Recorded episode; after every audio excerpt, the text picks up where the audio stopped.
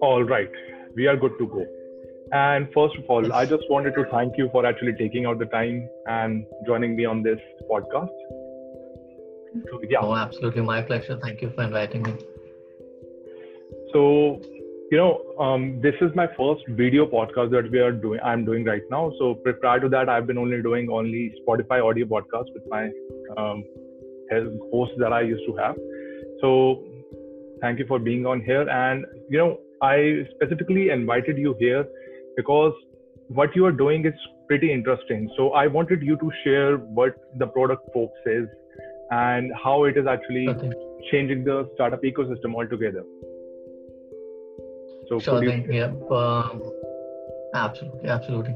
Um, I think with product folks as a community, it's been about um, 15 months now. Started off with one small event uh, last year in Bangalore and over time i think we've grown to over seven i think nine offline chapters. Uh, pre-covid we've done about 100 events uh, in total you know offline plus online. I think um, the entire experience on the event side has been great and the community has grown i think 15k plus members right now. Um, but beyond the community i think a bunch of initiatives that came out to help people grow together in the speed in the, in the product space. Start off predominantly helping um, people transition. So there was um, Learn PM with .me, which is a free set of resources mm-hmm. to help people upskill. We noticed a lot of aspiring guys coming in. So um, this was again something that the community requested, and we just uh, put together some resources that we thought might be the best, which we came across at that point of time. Uh, working on like a version two now. Um, then we launched something called Insurger.club, which is an early stage APM program that was again um, so if you see the first need from the community was hey we want to transition uh, where do we learn what do we do? So you know learn pm with me came out of that. Uh, once people started reading that common feedback that we got was hey okay uh, this is a great place to start learning to know more about product management but i'm still not able to break in. So you know what can we do there and for that um, we started working on so uh, in the us there are a lot of these apm programs. That concept isn't so popular in india yet. Uh, so um, there is a company called toronto apm in canada. Uh, what we were trying to do is uh, try uh, getting a similar model in in india. And we did one beta cohort which was uh, a great learning experience. We plan to do one or two cohorts a year keep it limited to that and try making an impact at least on the early stage. So that was one that we're pretty excited about. Uh, looking forward to the next cohort. I think it's a little delayed given the situation right now, yeah. but uh, that, that's exciting.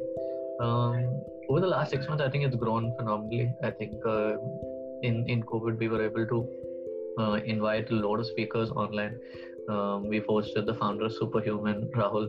We've hosted senior leaders Stripe from Airbnb. So I think uh, as a community, a lot more people stepping up from that one small event last year to you know 20 folks right now running different initiatives. We launched something called very recently we launched something called 100 PMs initiative, which is essentially um, you know celebrating a lot of product leaders, product managers, uh, product folks from the ecosystem who are giving back. You know help people connect with them so that is something that I'm excited about. Uh, very recently, I think just yesterday or today, I think yesterday today we launched something called the um, product teardowns, which is essentially trying documenting Indian case studies from Indian startups and how they are adapting to you know the current situation, how they've been growing, how they've you know probably a UX breakdown, but trying to help people put together a portfolio there. So yeah, interesting initiatives. I think as a community. Um, it's grown beyond what I thought it might, and I'm, I'm just I'm just excited about what's coming. I'm gonna have to read up on the latest initiative that you actually mentioned here, but I did actually get a chance to look at learnpm.me and insurger.club, and right now with what we are seeing with our education sector, specifically with edtech startups, they are most of the time focusing on either reskilling with startups such as Upgrad and either these uh, edtech startups are focusing on um, 10 plus 2 education where um, Byju's Unacademy come into the place and they train you for colleges or you still are working to actually get placement with these. And cohort based learning initiatives is something that is, I believe, is a sector that's going to grow a lot more in India.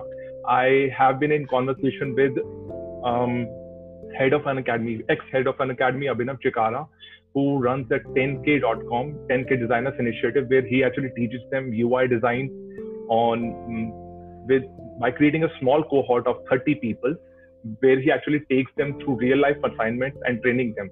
And a couple of other edtech startups are actually taking this initiative forward. So, what is it about this cohort based learning that is going to overtake our current education system? What do you think would be the growth path here? Uh, great question, I think, and um, I'll try giving you uh, my views on what I think are you know the pros versus the other other way other way of you know the education that is going on, online education that is going on, and a couple of challenges as well. So um, I think what you mentioned on the previous thing, uh, companies like uh, Byju's, Unacademy, they are yes, they're definitely, but I think they're also focused mainly on the test prep market. Yeah. Unacademy, they with uh, IAS, I think, as one of the major segments. Byju's K-12 market. Um, that is a great segment, and um, they've done a great job building out a product that you know reaches out to masses. Uh, what I am excited about on the cohort-based learning is outcomes. I think uh, it's very very outcome driven. Um, think of it as an MBA college. You know, when you go to an MBA college, uh, what are top three things that you're looking for? One is definitely you know great set of peers that you're getting to learn from. You know that is yeah. the network. Uh, another one is the content and the professors who you're learning from. You know that is definitely something that is validated. That's true. Um, you know, validated learning in that one year you pick up things from very different different places. And uh, top MBA colleges also something that is super important is also the brand value that they bring I put that as number three as well because um, you know that, that ISB exactly. Or that IMA tag or B tag. That is going to be there with you for the next 10 years next 20 years or the rest of your life you know. That is three def- i mean that i would put these as the top three. And if you think that is a cohort based model that is not online right now but if uh, a lot of these online startups can bring that model online you know it's not going to be an easy replication. It's going to see brand takes time to build. Um, quality of is improving. That is definitely available online right now and i think that is the first step that is changing. And cohort brings the network affairs network part of it you know learning with a okay. with a very curated set of so that is how I'd like to put this analogy. Like compare it uh, instead of comparing it to a Byju's or you know the others there. Try comparing it to traditional cohort-based model, and try seeing what are the best things that they are doing and whether this can be replicated online. What are the challenges in replicating this online? Um, see, uh, something like uh, mm, Byju's is definitely scalable. So I think scalability is definitely one challenge because um, in cohort-based models, it's operationally heavy. So if you if you need to scale it, you need to be running either you know mm, a number of these cohorts together, or you know increase frequency, or increase cohort size, which might lead to dilution. So how do you scale while maintaining quality? I feel that is the number one challenge uh, rest i think people are definitely figuring out. I think uh, content is i think delivering this content online is great. Uh, cohort based model helps in a lot more completion helps in a lot more outcome driven education. So i think that's why it's definitely exciting. Um, it comes at a premium because you are targeting outcome. So I'm definitely excited about that. I'm definitely excited about the cohort based learning. Uh, scalability is something that hasn't been uh, validated yet and uh, i think that over time is something that we all will figure but um, so let's even talk about these offline cohorts where you just mentioned um, MBA institutes such as in India, IIM, A, IIMB, these tags are there.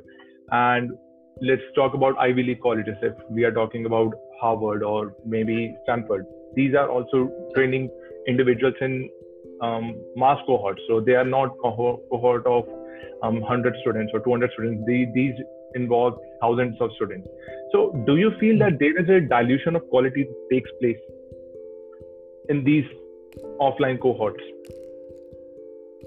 Uh, so, I think the these are brands that have developed over a long period of time, right? So, uh, initially, I'm started smaller, they would have started with the exclusivity. And I think um, the reason they are so uh, sought after today is also the fact that you know there are thousands who apply and they select you know the top one percent, top five percent. So um, till a lot of these online cohort-based models reach that state, that hey, uh, it, it becomes that sought after. So for that, I mean, a bunch of things need to work out. When you start small, the success stories, the success stories will translate into a flywheel then these success stories once they go to companies uh, people are uh, once you go to companies and they do a great job that's when you know they build out a brand for the institute they've come out from. So it can be an online uh, online education startup. So i just think it's a matter of a little more time till that brand plays out and till the students who graduate from this actually go make an impact. So uh, i think um, it won't be exactly right to compare it at the stage they're at given that you know these people so brand building takes time. So that's exactly what i'm saying. I think it's fine to fine fine not to compare you know the size of cohorts right now. What we need to uh, consistently try working on is that hey even if i have a smaller cohort size how do i get them you know get them the opportunities that is available to say guys at stanford? How do i solve that problem? It's going to take a little more time. But if i can do that then definitely the flywheel improves. So you know, I say say say tomorrow someone from our cohort gets placed as a Google at Google, and he does a great job there. It opens up doors for us so that from the people from the next batch get an opportunity to go there. So I think that is something that will take time to open up those doors. And uh, once the first set is successful in doing that, then I think it's a lot more easy. It's a repeatable thing. But um, okay, so let me actually like try to take it in a more layman's approach here. So basically, yeah. if a student uh, from these cohorts working with the product folks and they get a good reputation, they get a good placement in either the FANG companies or maybe a very hyper growing startup.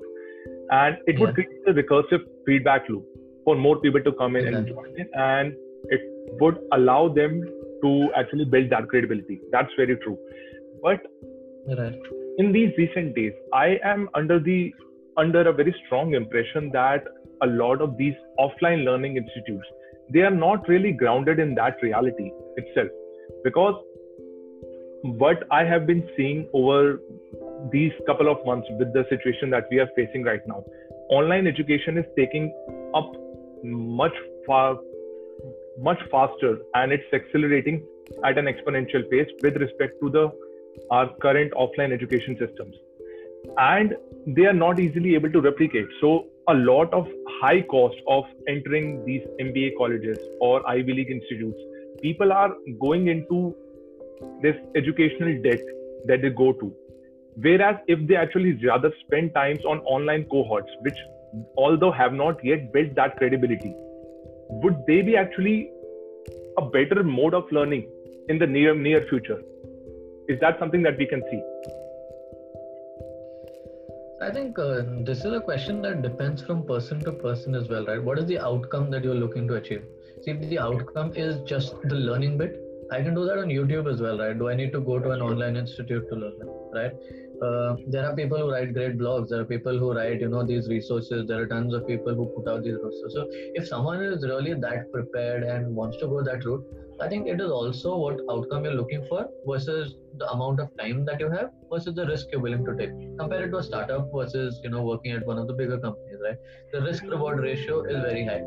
So um, that is, I think, that is one thing that I would like to say. I don't think it's a general blanket statement. Um, personally, maybe yes, I do agree that you know.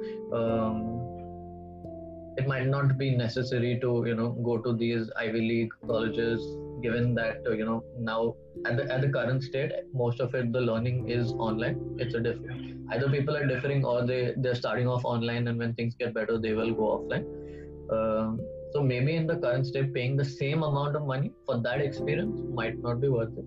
But um, i think uh, one thing we can't discount is the fact that you know when you are getting to yes definitely the cost involved. So that is on a personal basis. But um, getting an education from these top institutes also opens up some doors for me. See, that is something that we can't discount at the current stage. There are different ways to do that. You know, maybe today the internet is a great leverage point, is a great leveler today that uh, you can do a lot more things that can get you to a similar place. It might take longer. It has a lot more factors involved. uh, it needs you to be a self-starter. That is given, you know. It needs Yeah. you to, you know. Uh, but yes, I think maybe these opportunities were not present, say, a decade ago. So if you are willing to put in that effort, yes, the internet uh, has opened up a lot more doors.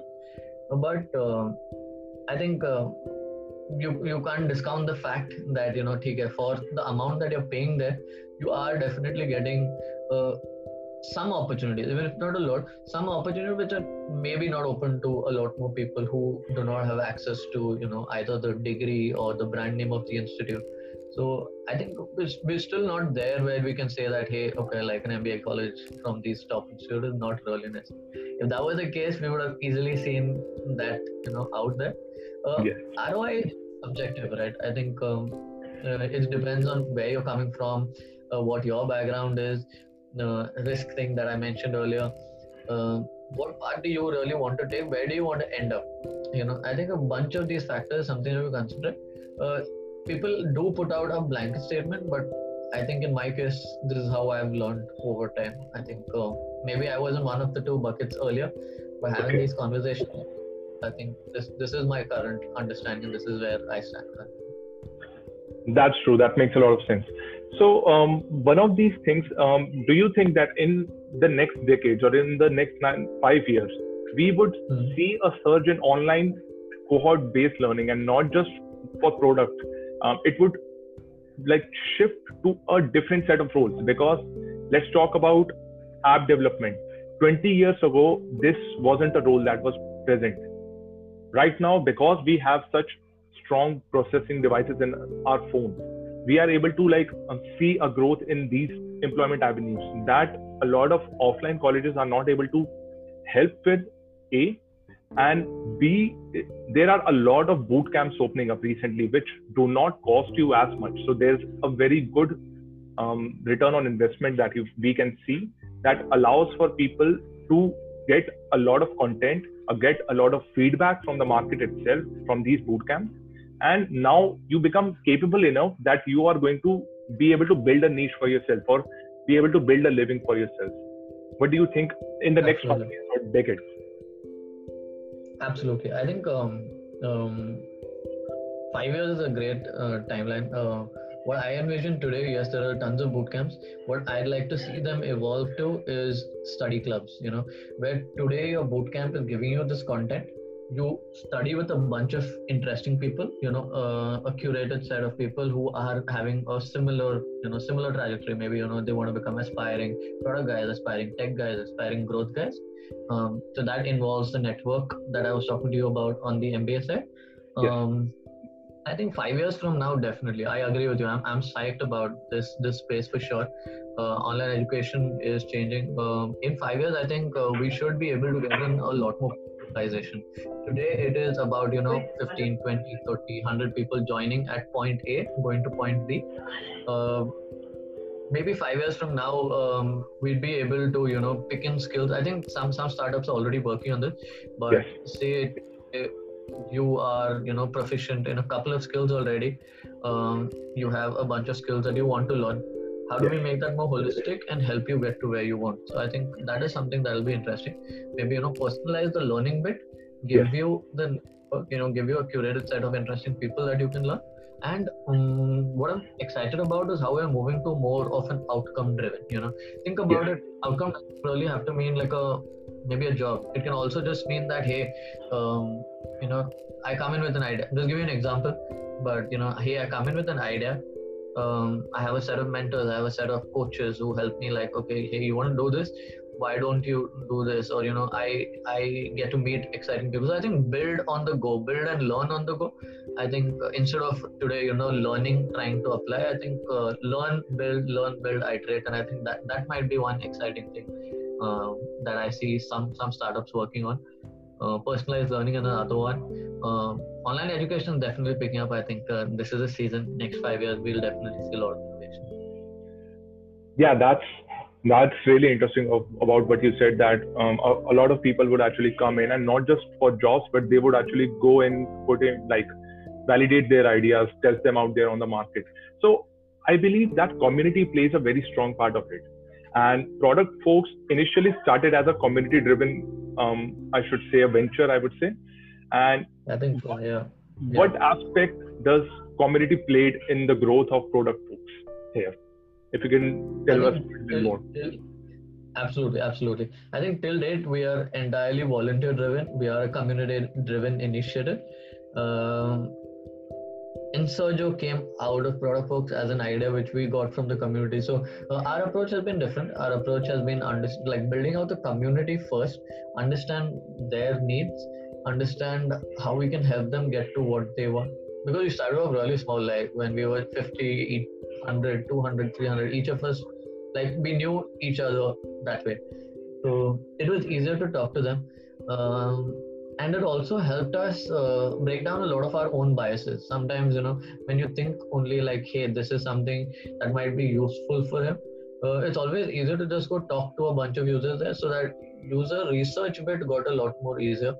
Um, validating our product once we had it out there became a lot more easier given that you know you have a bunch of early guys who are ready to use it because you're solving for them yeah. Um, that's where I think maybe the community approach really helped us.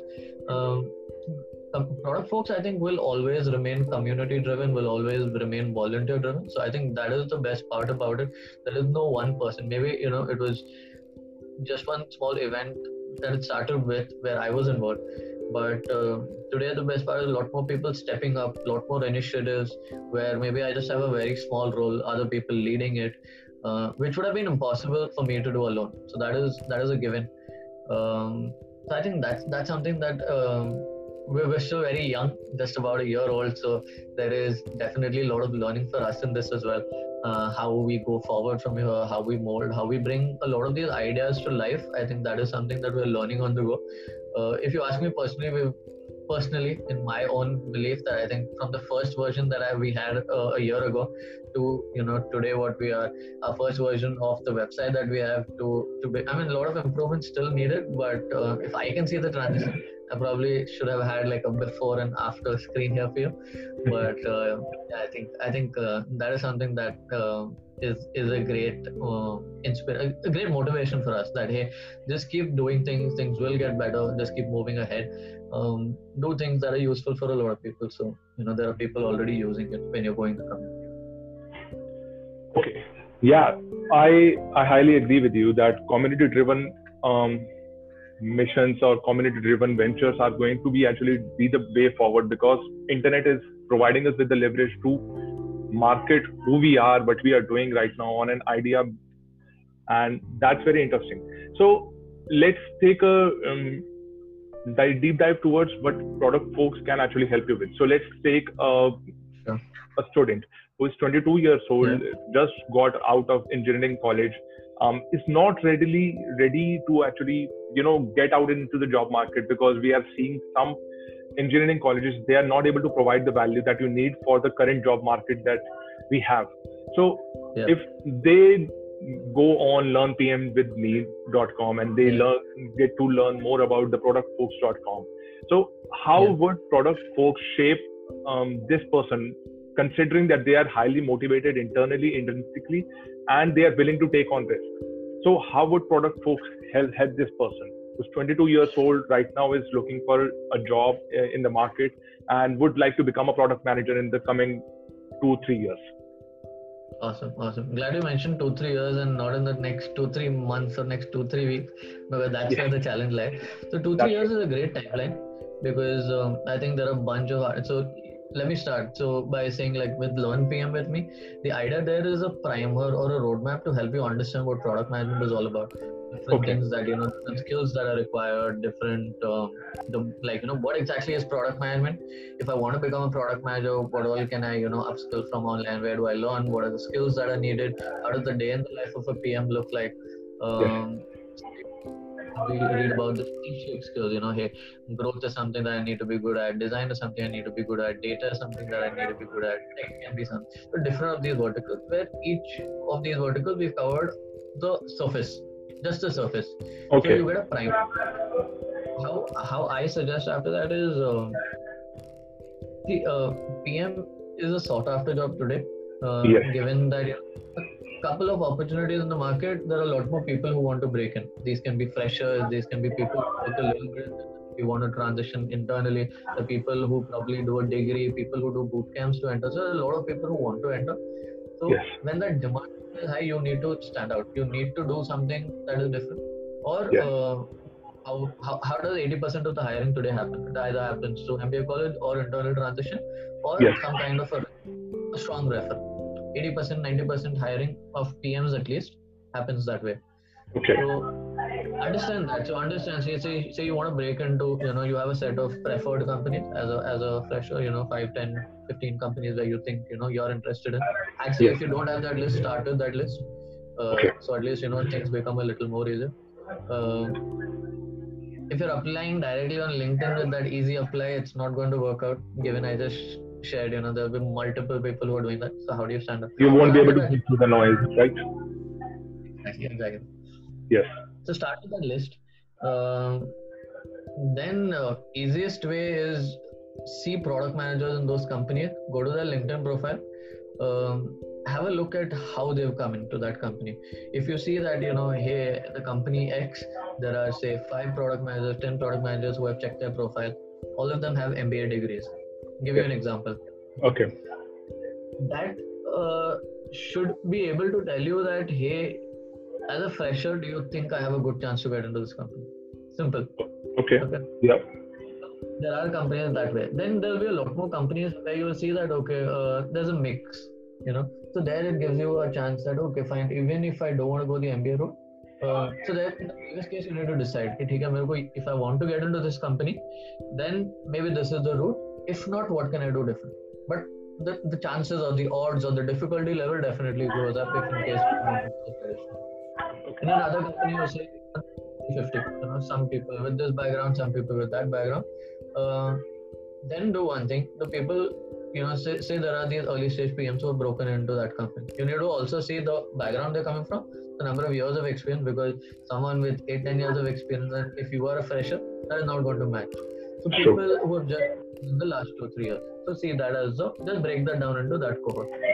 Now um, like you mentioned there's a 50 50 so in that 50-50, you see the early stage guys who are broken. If you see that you know they are from a similar background as you, say you know you are broken into, or say you know you work two years as a developer and you see that even that guy is develop, they've gone from the developer to PM. So then you have some context to reach out. You know, similar background. You know, if you've been able to make that transition, and that becomes one of your stronger preferences in the shortlist. Yes. So that is the groundwork that you need to do um, I mentioned about the upskilling bit, so I think that is a non-negotiable thing. I think different ways to do that, but you need to pick up the skill. Uh, five years back, maybe there wasn't so much available online, so maybe you needed to go out and ask PMs, talk to them, understand how they roll it. But today, I think there's even before you make that first task, put half an hour, put one hour to just do a simple Google search. I mean, you don't even need that much time, but a simple Google search, front page of Google will give you a bunch of articles. I mean, like, you know, you can go to Quora Answers, you can go to a bunch of these blogs. A lot of these guys on Twitter who write about it. Uh, I could share a list of guys who I think, you know, I always share like a bunch of guys who I Okay. Share that with you in case you want to share it with the others. Um, just all you have to do is just see what they talk about. They've already put out a lot of these um, resources. Make the first ask to you know someone in that company research a little bit. I think that is again a no Learn learn from that experience and research. Uh, once that is done, the research part is done, the learning is done. If you are early into the career, one thing uh, is important. You reach out with a specific ask that hey, uh, you know, this is something that I've been doing. Um, okay I noticed that you know this is your background. I think that this is a match for me as well, given that you know I have a similar background. Could you please help me with A, B, C? That is the best. And out there or anyone for that. I'm talking about product, but any of the fields. If you go this approach, 95% chance I can tell you they will respond to you. People are ready to help you, but uh, most people are ready. Uh, it's impossible for them to reach out to everyone and help them in a meaningful way. so if you're able to do this i think that art of you know cold or re- emailing or reaching out with a certain context will improve everyone's life. First of all you'll get much better answers um, so I just think this is a very simple framework. It's been written out there many times. People have shared this. Uh, I'm just taking the opportunity to probably bring it back on top. So this is something that has helped me, and uh, I'm hoping that a lot more people follow. It's going to help. Like, um, it, it's definitely going to help you.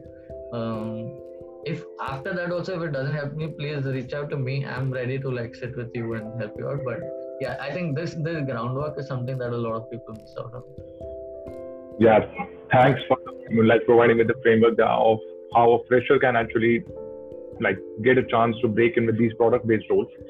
So you mentioned something that you said um, product manager role is something becoming more of a sort sought after role in the tech startups scene. So why is that? Why recently only that product product manager role is becoming so much sought after? What what is like motivating people to actually go after this role? If you can care, share something about it. To be honest, I don't know the why behind this. Like, i will be absolutely honest with you. Uh, it could be a trend. I think you know, in in the valley, this is this is one one um, um, role that is definitely picking up popularity. So it flows to different parts of you know different geographies. That could be one reason. Uh, another reason could also be that you know um, from the outside, maybe you know it looks like a product manager job is to you know be the a lot of people have written about it being the ceo of a of a you know of a product or you know you think yeah. maybe the manager tag in itself the manager tag can be misleading you know for people who think that you know hey coding is not my thing or you know designing or you know that I'm, I'm not really good at this but i think i can manage people. So you know that could be one reason that you know a lot more people get into it. Um, one one other thing is also a lot more people talking about it. Today i think a lot of people share about uh, we're all excited about it right? Like if you think about it uh, apps everyone i mean most people listening to this will be using a smartphone on your smartphone true. you have you have every app out there in front of you has someone who's managing that as a product as a feature. So um, that connect helps you. Know people who are interested in the tech ecosystem who are excited about these things um, it's a great opportunity to i mean at least at least once once you know th- this is how i'm looking at it. I think it's a great opportunity where you feel that you know um, this is something i could do as well and something that is exciting. I think a lot of people who are excited about tech are excited about you know driving this as an opportunity where uh, you do get an opportunity to work across you know you're not limited to one particular function. So a lot of generalists try moving into this role. A lot of people who enjoy uh, doing multiple things i think for them i think they are excited about this. Uh, i'm not 100% sure. I think this is just again how my views or how i've i've seen this ecosystem Okay, so um, I'll just mention two things here. So last night only, I was doing a little bit of reading, and I think it might be might have might might have started with Apple and Steve Jobs, and because prior to that, products did not have that design aesthetic to them. So it was Jobs' session with aesthetic and making the consumer, the customers feel good about using the product that might have sparked the ignite towards this role. And second thing that you mentioned that a lot of generalists are moving to this space. So, and product management is basically a culmination of design, understanding the ecosystem of the product that's being used, understanding sales, and all these different aspects of different fields that are considered here. I think that might be an important aspect as to why product management is becoming a sort of the field. Would you say that I might be on the right path here? Yeah, no, great, interesting points. No, for sure, I think that's true. Um, just on that last bit, I, I like to say that I think uh, speaking to a lot of senior PMs, I think this is very, very different at a very, like you know different stages of the company. Uh, okay. The role of a product manager today um, is very different across different uh, functions, geographies, and the stages of the company. So you're absolutely right, but um, you're absolutely right, but I think that might be limited to one particular set of companies. Um, okay. I just like to highlight that the reason I'm highlighting that is um, people who are looking to break into PM uh, might have this view, but then once I start working as a PM, uh, sometimes it's very very different, and uh, a lot of people realize this after breaking into PM, and they might not enjoy it because maybe that is not their view of PM, but okay. Uh, the job that they're doing is also a product management function but it's very very different. So that's just something that i like to highlight. I think a lot of books a lot of people talk about it in this fashion. Like i also mentioned the generalist but a caveat there is it is specific you know to a certain like product management in a certain set of companies will be very very different from you know product management. It can be it can be geography specific uh, differentiations. It can be uh, you know a b2b b2c consumer facing enterprise or different different stages of a company you know a, a product management role at an early stage pm with uh, early stage venture will be very different from a late stage uh, mnc so just just wanted to highlight that because uh, what we spoke about will be one one set of product management. There are different kinds and within product management i think today there are growth pms technical pms what you mentioned might be you know design focused ux focused pm so um, i think that differentiation is definitely coming to the market. So okay that makes a lot of sense. So basically pm would be a large set of different aspects of roles that can be performed there and what we just spoke on here might be a smaller subset of people that actually come that look at it right Absolutely. Okay. Yeah. So um, one of the things that we are seeing, and um, this is again like related to the similar questions, as this role is becoming much more sought after. What is the scope of this role in the future?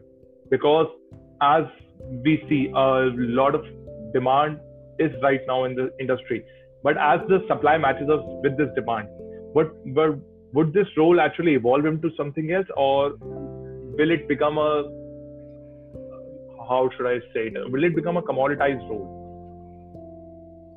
Um, I don't know. Again, like to be honest, I don't know. Uh, what I can see happening is um, we're seeing a lot more specialized product roles coming out. So, uh, see, if, if you ask me that, maybe a counter question would be Do you see the number of apps in the market coming out becoming lesser? Do you see lesser startups coming out? Do you see lesser new product coming out? Do you see less new innovation coming out? Maybe no, right? So, no. if we keep that as a trend, uh, that as a trend, then maybe product management as a function is definitely growing. But um, it will it will definitely um, there will be an evolution here. So, like I mentioned to you on the previous one, uh, specialized specialized PM roles, for example, you know, PMs who are focused on growth. PMs, I think uh, Uber or Airbnb, one of the first ones who actually had these growth teams coming up. Um, then maybe you know you have you know specialized people who who are probably you know good at one particular part of it. You know that t-shaped skill that they talk about. We see a lot of technical product managers today taking care of one part. You see um, you know design focused guys coming out so i think that is one level of evolution that we're already seeing. Um, we might see another level of you know specialization i think uh, they say like you know how in in medicine there was this you know uh, mbbs then md then super specialization so that's true. I think we're in that era where um, it's a continuous learning era. Um, things are changing so fast. So maybe five years later 10 years later product management might not be it. But i think a lot of things that you learn as a product manager can be applied can be applied to different things. So maybe people switching in and out to different roles. Um, there will be an evolution for sure four years five years back something else was or two years back something else was or we're all we're all aware of that phase of data science blockchain today it might be product management tomorrow it will be ai again i think it's a it's a, it's a wave um, it will come back in some form or the other. And as long as you and I believe that, you know, the next five years, all the four or five questions that I asked you, that is going up, I think product management as a function will. Okay. So, um, you know, I believe we spoke earlier when uh, I was part of the webinar that Rahul Vohra of Superhuman had taken, and he spoke very confidently of game design. So, how much game design is right now influencing product management and product related roles at the moment do you see that happening a lot in the silicon valley or either in india's startup ecosystem what do you see fewer companies doing it today, from my personal opinion. But uh, given that you know Rahul and other folks like this are putting out uh, great resources out there, are building companies on these principles, and people can see this. Uh, if they become successful, then that becomes a playbook, right? So if it'll start with people building similar products, then as as that playbook grows, um, maybe it's already out there. He shared a couple of resources. I've also just started reading those books, trying to okay. trying to build the products that I'm building on those principles. So uh, maybe a year later, if we're chatting, I'll be able to share more details on that.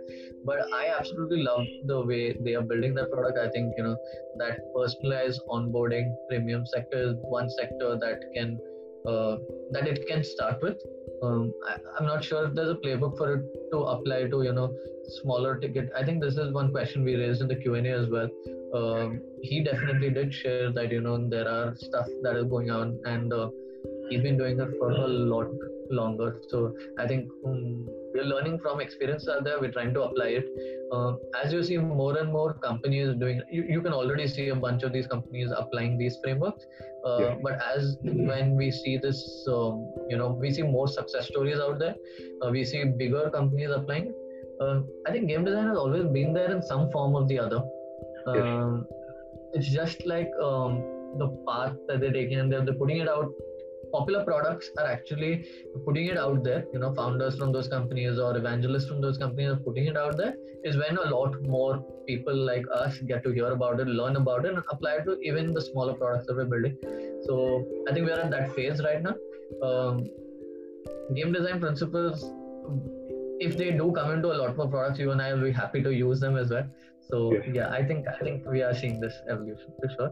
Uh, it's just a matter of um, how long it will take and uh, what are products that it can be applied to right now versus uh, in in the future. But some principles you will notice are already being applied in some form or the other. So um, the, let, let's see how that that that becomes a lot more stronger in the coming years. Okay, so I I believe last month I had a conversation with a Bangalore entrepreneur. He is a founder of an edtech startup. They are recently funded, and he had said very specific thing to me that he told me in the next 10 years or so, um, game development would become so easy. So right now in the United States and other global AAA labeled games, they require large teams of 100 people, 150 people working on the design aspect, working on its development using the engines. And right now, as we have seen processing power grow in our PCs and in our smartphones, we might be able to see games becoming the new startups. Mm-hmm. product manager role transition from being a manager of a product to becoming a storyteller of how the user is going to enjoy the game and play the game. Product manager would actually transition into that. So, how much of reality do you see that happening in our in the current future? It's, I think that is an industry that is growing today. A lot yes. more people, a lot of startups coming into that space. So um, while I don't have industry specific knowledge on that sector, um, as a user, I can say I think I'm definitely excited. I have a couple of friends in this industry. Uh, a very close friend of mine from college is currently uh, building his own startup in the same space. Uh, so from my limited interaction there, I do see a lot of potential. Um, product managers as game designers is interesting. But for that i think uh, a lot of us need to uh, really think of it that way. I think from the, the, there needs to be the change in mindset where we are ready to get hands on get you know get our hands dirty and uh, really go about building these products. So it, it's impossible to say that you know 10 years later say you've been working as a product manager at xyz and today the function of a product manager is very different. That's exactly what i told you yes principles to apply it takes time. It, it's a function of your learning today uh, function of you discovering this function of you applying this and it has yeah. to also be there on the company roadmap. So like you mentioned maybe you know 10 years from now a lot more companies already doing it. So you see that transition because because over the last couple of years you might have applied it to your own products you know those principles you've applied. And you're just transitioning into you know bringing that mindset into another company's function so that is the possibility, but uh, I think for that uh, things have to change a lot more from from you know from the ground level. A lot more people thinking about it from there, applying it to product. Application is also important. I think principles out there, playbooks out there, but uh, um, as long as that part is validated, I don't think the transition is going to be that simple. You you'd see uh, these are two different functions that grow and maybe some intersection. Um, yeah. yeah. I think it, is definitely something that is growing for sure on both sides. It would be interesting to see how that intersection comes. In. So, would you would you say that um, playing games can be a groundwork to understanding products in the future? Playing games with that mindset, ki, um, like, you know, uh, yeah not not to learn but while enjoying your mind should also not just like you know blankly just playing the game but understanding okay fine hey this is interesting this is interesting hey can i apply this there? Have fun while playing it for sure but yeah. take away those and apply it somewhere. I think that bit if it's missing jitna bhi game khelo like how much ever you play these games uh, as long as the translation you know that is super important the translation and application as long as that fits in games are a great place to learn for sure. Every like you know i think there this is something that I've just been reading. I've just been getting into the product that um, uh, a friend of mine in our building called Indistractable, which is okay. essentially a set of productivity apps. Uh, okay. We started with a minimalist launcher. So while it's going great right now, it's still in beta. But um, post this in the last couple of weeks, we've also been reading these, trying to apply some of these frameworks, some of these principles, and how we can help the user upgrade. You know, get those principles from there into this. So uh, it's a great learning place. Um, Fortnite is a great example. Learn something there. That's true. Uh, see see how that can be translated and see how that can be applied. A uh, lot of frameworks as well. So uh, lots to learn there, but also do focus on translation and application. So let me reiterate my question again. So let's yeah. see there is an aspiring product manager who is yeah. uh, who is learning from Learn with me, uh, Learn PM yeah. with me. Um, he's reading on new books on product management. He's attending a lot of um, group meetups or attending a lot of webinars on product management. And alongside, he's using these principles in playing games so that he's okay. understanding from an from a user point of view, he's playing games, and yeah. from a product manager or a game designer point of view, he's learning. Yeah. So, yeah, is that when these two skills can be like unionized, unionized in a larger subset? Do you think that is possible? From the learning bit yes. From the learning bit a lot of great principles that can be learned from here. But uh, let me ask you one thing like if you take any other skill for example designing coding any other skill um, if i ask you hey um, uh, you know uh, i'll give you a couple of books uh, if you can go through that. Um, i'll probably give, uh, give you access to a bunch of these webinars you attend that. I'll give you a couple of places where you can learn. So that learning bit. But if he or she doesn't go hands on do you think he'll be ready to apply this? So that's where i think what i meant by the translation and application is yes you can do all of this which will help you on the education bit. Unionizing it will be great if we can actually get someone who i think it, it will be a subset like you mentioned where you know someone uses the principle of gamification for product development. We just did a small webinar but you might see that you know blowing up into an entire series uh, for people who are practicing other things but how do i apply it to my product? You know that is something that can definitely come in the education bit uh, but what is super important is again like uh, i think uh, I'll, I'll still go back to what i said earlier is how do i translate this and how do i apply this? Because without that um, it's theoretical. How much do we it, it's just the difference between theoretical to practical. A lot of times um, what we read outside is to a certain niche to a certain you know set of products that it can be applied to and it's very different out there so I think that that is just the thing. Like you know, take a learn from and learn from everywhere. Where I mean, learn from the best. Like curate that also. Too much content out there. Learn PM with me might be one. There are a great set of resource people writing out there. Um, I'll share the link with you right. In the Indian ecosystem also, been in the ecosystem for eight ten years, writing, putting out resources out there. So I'll share those with you. Um, yeah, definitely. And, Add those to the description here. Yeah. Okay, so um, one interesting thing that you had recently mentioned about about Fortnite. So um, there was some insight about. So I was reading about Fortnite. So basically, Fortnite is a free of cost game. So anyone can go mm-hmm. out there play this game, and it's built on Unreal Engine 4, and hmm. that engine is free of cost for everyone to use. Basically, hmm. when you are done, you have built a game on that engine and you have put it out there. Um, Unreal, Unreal Steam, they would charge you a royalty based off of how many users you are getting on that game. And Okay.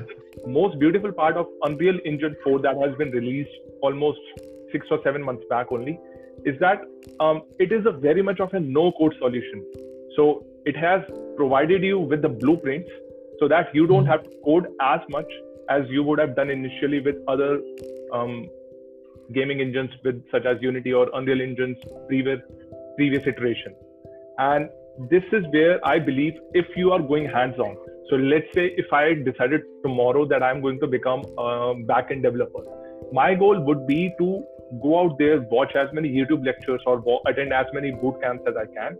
But the main principle that would actually allow me to become a backend engineer, backend developer, is to all those principles that I'm doing. I need to actually put on hands-on experience right now. Absolutely. Absolutely. So this is where my um, like I had brought up this question where games becoming so easy to build without requiring a lot of code. So would we see a similar level of transition that we had with apps in the apps ecosystem? There would be a trans- similar transition happening in the games ecosystem altogether. Absolutely. Thanks for sharing that insight. Actually, uh, I wasn't aware of that, um, but yeah, that that's great development there. And I think uh, if that is the case, I think a lot more people who might already be, you know, developing. And uh, I think uh, I believe that ecosystem is growing. So if that ease of building is there today, and over the next few years gets even easier, uh, with probably maintaining similar level of you know gameplay, graphics, etc then I think we'll see a lot more innovation coming out there where that constraint is removed. I think maybe for a lot of people uh, who, are, who are really creative, uh, who can do a lot more things, but the constraint is how do I build this? That is where the entire no code revolution is coming. Yes. So if that is a game development, I think I'm excited as a user, uh, as, as someone who plays games. I think I'm excited. I love to try out a lot more. Okay. Yeah, that's good to hear. So the, right now, the only challenge with building um, games on Unreal Engine is that you need a very powerful processor. So Right. if you are able to like go out there, build a very powerful user GPU, powerful GPU, add a powerful processor, then with that PC build, you will be able to build games very soon in a time frame of one year to two years, which initially used to take five to seven years. So the cost of game development by itself is going to come down, and we might see a lot startups just focusing on becoming game studios for the future. Because if the goal is to just be a an entertainment driven uh, venture. So that is where we might be seeing a lot of growth. Um, so you have said that you would like to play games. Um, any specific games that uh, have allowed you to actually frame your thinking, or you just play for entertainment purposes? Yeah, I think I'm I'm with with the amount of things going on right now. I I'm not like a pro player or anything. Just once in a while where I get time, and it's it's all the traditional games, the one that you've heard of before. Um, been playing um, COD, uh, Counter Strike, um, Fortnite sometimes, um, Dota back in college. So I think it's more of those traditional play plays that we all have been involved in. Um, don't get so much time these days, but yeah, hoping hoping I can change that. Dota is actually said to be a very good game for those who are learning to implement strategy. It requires a lot of strategy. Yeah. Dota. So Yeah. I've heard a lot of good things about it. I've not really played. So Dota, like I'm, I'm not somebody who plays a lot of internet-based games, but with the cost of internet by itself becoming so cheap, I think we'll be seeing a lot of multiplayer-driven games out there into the market. Yeah, and I, I think I think that shift has happened uh, in today's generation to um, mobile already. I That's think true. back yeah back when we were in college where it was more PC driven. I think Yeah. today games like you know PUBG etc has has probably given you a similar experience. I think a lot of these um, laptop computer first games are also coming out on mobile. So. Yes. I think uh, the next the next generation is already here, where um, they're smartphone first rather than you know discovering internet via the laptop or the computer. So maybe a lot of these, I think uh, a lot of these games are also coming out and making a lot of money right on their smartphone. So So it's definitely an example. uh, yeah so in these terms like um, in our times we did not have such commoditized technology right now so um, we Yeah. used to have pcs which had 2 gigs of ram or maybe 4 gigs of ram. Right now with the hmm. latest mobiles that are coming in they, these mobile phones have 16 gigs of ram ram or Yeah. 18 gigs Yeah. of ram. So the processing power is Yeah. already there. Now what we need is the back end of game development which can be played on both mobiles and pc so that is Yep, something that we might see in the future You're right. You're right.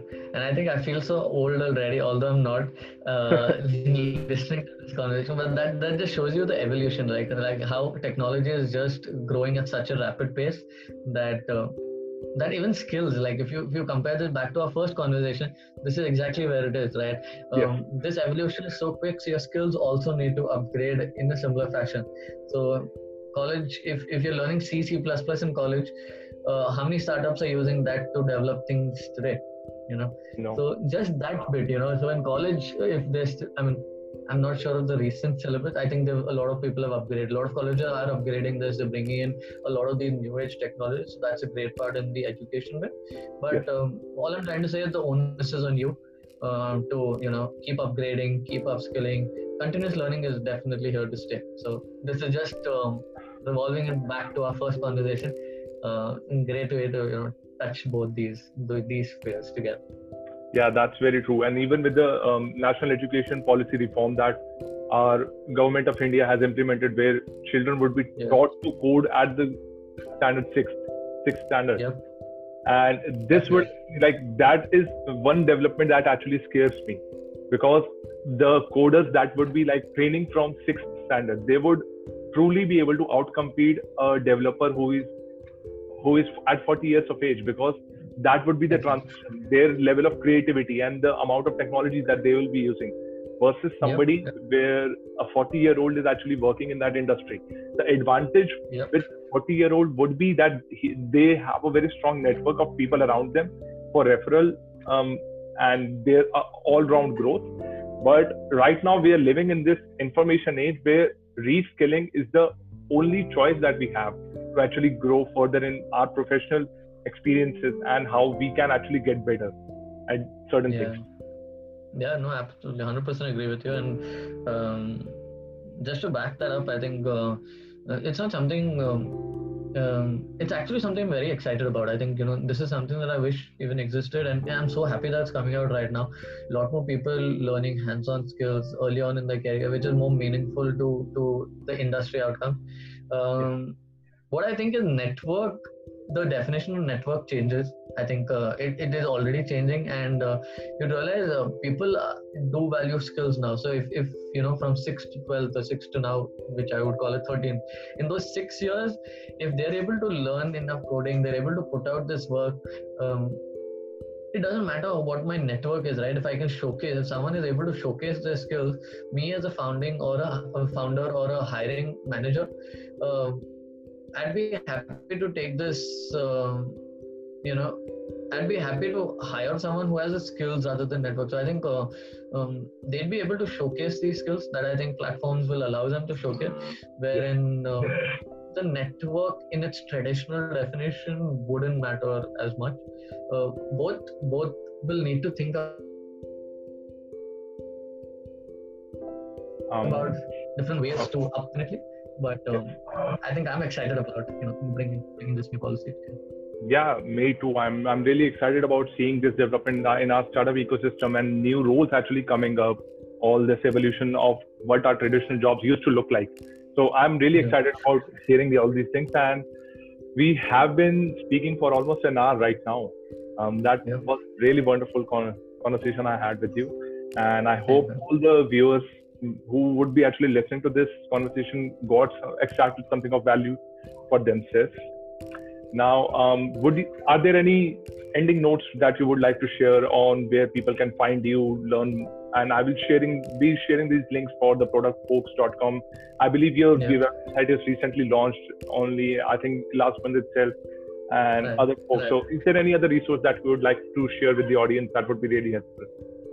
Sure thing. I think um, the reason I didn't take any names on this particular episode uh, Yeah. was I was sure that I'll miss out a couple of more, and I think I made that mistake in the previous ones. Um, that's why it's a conscious effort, but I'd love to give them all a shout out. So what I'll do is, uh, if you could just include that in the description, bunch of people do who are putting out yeah bunch of people are putting out great resources out there. Uh, and i'll send you links to that you know in the product space and the other spaces that i'm interested in where i also get to learn. And that those are links that i share with a lot more people who reach out to me. Um, that's one um, closing on the things uh, i think the product folks is as a community. So if anyone's involved in getting you know helping out and growing with as a community feel free to out feel free to reach out to us on twitter dm us there or just write to me on email. Happy to connect you guys. Um, do let me know on learnpm.me what else you'd like to see. So we're working on a version to what do you think might be more useful for people who are you know trying to break in what is missing so we could add that in um, in Sergio.club, uh, club we'll be launching uh, the next course and I think it's, it's, a little delayed. I think we're getting a lot more uh, inbound right now, but um, um, we'll let you know as soon as the next cohort is live. So I'll, I'll give you uh, a date. I would love to participate in. I would love to participate in the next cohort. If it's in yeah, the next, I would love to join. It Sure thing, sure thing. So I'll let you know. It's definitely a little delayed, and, and that is on our part. So sorry for that, but uh, we'll let you know as soon as the next one is live. Um, Indistractable is, uh, is something that uh, is a passion project and is something that I'm excited about, given that you know um, a lot of people are right now uh, facing distraction. So, you know, how do we help them fight digital distraction? That is the major aim. So, yes. um, I'll share a link with you. Our beta is live, so uh, do do try that out and share any feedback you might have. Um, I'll, I'll, I'll send you that link as well. Um, apart from that, I think uh, one thing we launched in the in in the last three months, I think as India was going into lockdown, the COVID times, it's called GrabChai.online, which is essentially a, a, portal to help meet interesting people off the internet. So do check that out, GrabChai.online, and uh, would love to hear your feedback on that as well. So yeah, that's probably anything else that I could help with. You can reach out to me on Twitter anytime. My DMs are open, and uh, context would definitely help me help you. So that's that's just something that I'd like to do. All right. It was a wonderful conversation speaking with you, Suhas. I had really enjoyed speaking with you. Got so many interesting insights from you here. And same here. Same here. So, um, if there are any, any other milestones with the passion project that you're working on, I would love to have you on for another conversation somewhere down the line. And that would be great. Thanks so much. Thanks. Thanks so much, and thanks so much for this opportunity. I think I love chatting with you as well. Uh, got Thank to learn you. a couple of interesting things, and uh, all the best for this uh, series that you started. Um, would love to see how this grows as well. Same here. So I'm going to actually start reaching out to more people as to if you want to share some interesting things that the audience would like to hear. All right, so I'll just stop on the recording here.